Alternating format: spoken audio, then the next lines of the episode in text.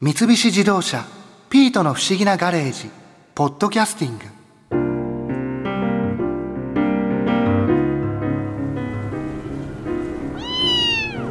僕は今 N 博士が作ったツリーハウスの上にいる。幼なじみの元子はニューヨークへ旅立ち博士は故郷の星に帰ってしまった。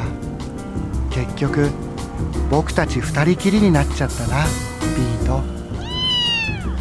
このツリーハウスからは博士のガレージがよく見える。ついこの間まであのガレージで N 博士と元子と楽しく遊んでいたんだよな。あいつの間にか日が暮れて星が見えてきた。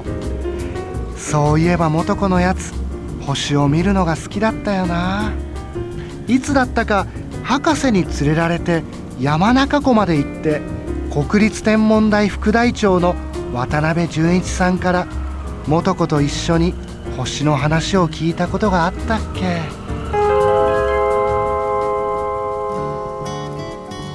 渡辺先生ご自身はお仕事以外で星を見に行ったりとかすることもあるんですか？えありますねあの相模湖のあたりのちょっとした河原敷みたいなところでね、えー星眺めたりしますね。まあそういう時はね望遠鏡とか双眼鏡一切持っていかないですね。持ってかないんです持っていかないですね、うん、カメラも持っていかない。え？ひたすら。うん、ひたすらもう見るだけ。えそれどういう体勢で見てるあいやそれはねあの車に寄っかかって見る場合もあるしあのレジャーマットっていうんですかね。そういうのを持ってってこうゴロンと寝転がってねシュラフ着込んでこうやって。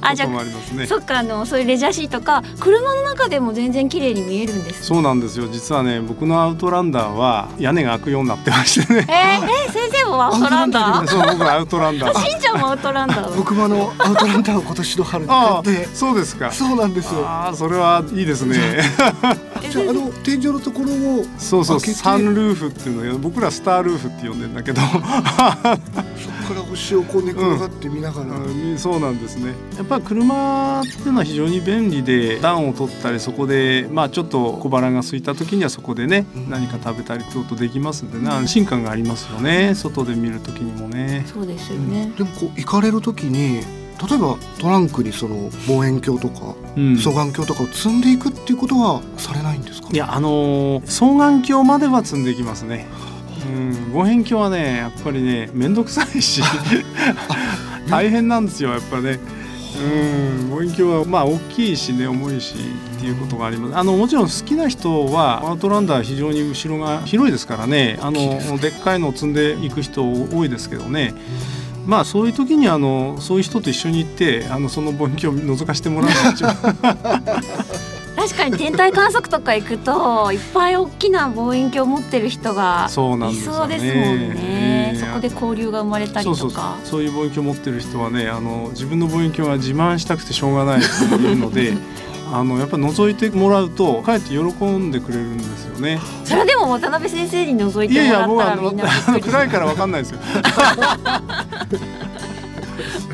あの一度富士五湖そうこの近くに紅葉台っていうちょっと見晴らしのいいね観光スポットがあるんですけど、はい90年代にすごい明るい彗星が来ましてね、えーであの彗星じゃあ家族を見に連れて行こうってんで家族でそこに行ったんですけどその上について眺めてたらあの地元の方でしょうねあれね「いや見えますか？ちょっと説明しますか?」ってね彗星の説明をしてくれたんですよ。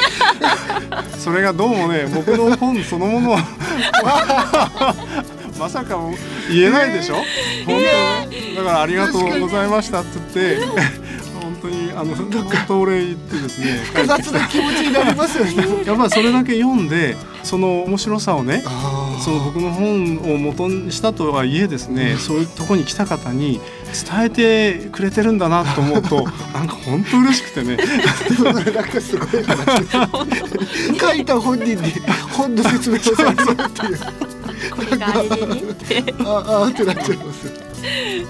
知らぬがなと思って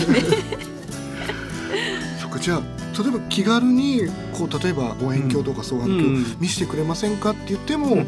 意外に見せてくれ見せてくれる人が多いと思います。あの真剣に写真を撮ってる人もいるんですよ。やっぱりあの芸術写真っていうか特に富士五湖周辺は富士山をバックにしたあの星の写真を撮る方が多いんですけれどそういう方はねもう邪魔されたくないんですがあのやっぱり大きな望遠鏡を持ってってる方っていうのはそれでこう覗いて眺めて楽しんでる方が多いのでそういう方はもう歓迎してくれると思いますよ。はい。そして渡辺先生の方を解説していただけるっていう。なんか恥ずかしくなりますけど ちょっとねそういう。でもなんかこうちょっと遠出する時とかにまあドライブがてらにどっか行ってちょっと例えば見晴らしがいい場所とかで夜空を見てみたらそれだけでもこう星が見えることとかっていうのもあるものなんですか、うん、あると思いますね。まあ旅行なりこう遠出する時の目的が星でなくてもですね。例えば暗くなって夕方ちょっとそういう時間を作ってみたりあるいはそういう場所を探していってみるっていうまあそんなに時間かけなくてもいいと思うんですけどね、そうするとやっぱり自宅で見る星空と全然違う星空が眺められると思いますからね。なんかあの車を買ったばかりなのでドライブにはちょっと行きたいなとは思うんですけど、うん、その星を見に行こうっていうまでそのの気持ちにはちょっとあまり今までなったことがなかったので、うん、だから星はメインの目的じゃなくてもいいと思うんですよね、うん、星見て体がこう冷えた後に温泉に浸かるとかねセットにする。今もうがぜ気持ちが変わる。全然それだけで違いますねあのじゃあ2015年に旅行がてら星を見に行くとしたら何かあのおすすめの天体ショーみたいなのってあるんですか、はい。これはね流星群がいいかなと思いますね。星空はいつでも見える、まあ、月明かりがあるかないかでちょっと見え方が違いますけど、ね、月明かりのない時の流星群っていうのはやっぱ数が全然違うんですよ。12月中旬の双子座流星群1時間に100個見えますよそんなにですか、うん、だから1分間に2個1個か2個。は見えますからね。この双子座流星群は今年はですね何といっても新月に近くて月明かりの影響がない。で月明かりがね満月の明かりの中で流れ星見るともう途端に減っちゃいますからねやっぱり星が見えなくなっ月が明るくて見れなくなっちゃうんですね、えー、だからこの双子座流星群はあもうおすすめですねもうその時に狙ってちょっと遠出して星がよく見えるとこで楽しまれるといいんじゃないかなと思いますね。うん。12月の14日。あ13日から14日。14日から15日ぐらいで。えまあ2晩ぐらいでしょうかね。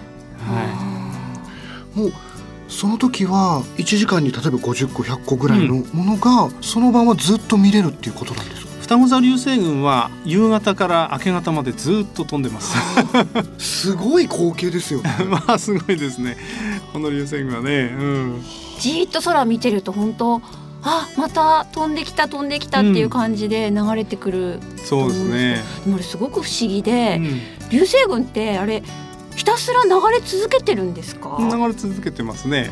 ということはもう宇宙のその空間をあの速度でピュンピュンピュンピュンこうずっと飛んでるっていうことですか？あの流れ星の元になるのは、まあ、1ミリぐらいの砂粒なんですね。でそういうものが宇宙空間を、まあ、あちこち飛んでるんですけど、はい、あの砂粒を吐き出す母親のその通り道があるんですけどねそれはほうき星っていう母親がいてその通り道に沿ってですね砂粒はずっとぐるぐる回ってるんですよ。で地球がたまたまその砂粒の川の流れに突っ込んでいくんですね。そうするとその流れ星がたくさん出るということでそれがちょうどその双子座流星群の川に12月の14日ぐらいには地球がそこの川の流れを突っ切るという。ことになってそうかそれはまあ暇でわかりますよね、うん、そうなんですね、はい、その砂粒にこう地球がこう近づくことで、まあ燃えてるっていうかガスがこう。そうねあの砂粒がこう大気の中あれピストルの弾より速いんですよ。そうするとね大気まあ非常に100キロぐらい上空の大気なんですけど、まあ、薄いとはいえ大気との摩擦がありますからね。それであっという間に何百度になって燃えて蒸発しちゃうんですね。でその蒸発してるガスをが光ってるのを、まあ、我々見てる流れ星として見てるってことになりますね。流れ星って砂粒なんです砂粒砂粒なんです。ね砂粒だね。そうなんです。星じゃないんですね。まあ星のように見えますけどね。星じゃない、ね、星の周りにある砂粒が流れ星なんだ、はい、1ミリぐらいの。まあ1ミリぐらいですね。うん。あれが燃えるとあんな風に見える見えるんですね。ねいやーそこ謎が解けました。あれ何なんだろうって思ってて。流れ星を見て願い事をすると夢が叶うとか言うじゃないですか、うん。早すぎて。うん、普通は言えませんね 言えない3回はね。うん、あの稀にね非常にゆっくりした流れ星があって3秒とか4秒こうずーっと飛び続けてるやつがあるんですよね、うん、そういうのだとね3回言えますね、うん、そういうのもあるんだ。私見たことないです、うん。うん。そういうのめめったに出ないですけどね。よっぽど運がいいよそれ見たら。っていうことで願いが叶うよっていう意味なのかな。そうですね。はい。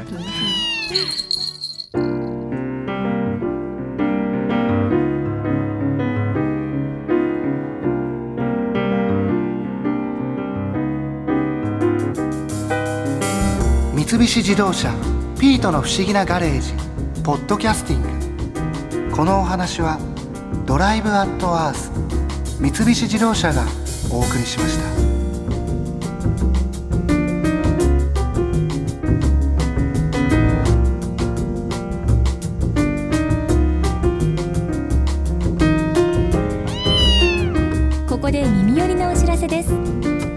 の不思議なガレージをもっと楽しみたいという方は毎週土曜日の夕方5時東京 FM をはじめお近くの FM 局で放送の三菱自動車ピートの不思議なガレージをお聞きください。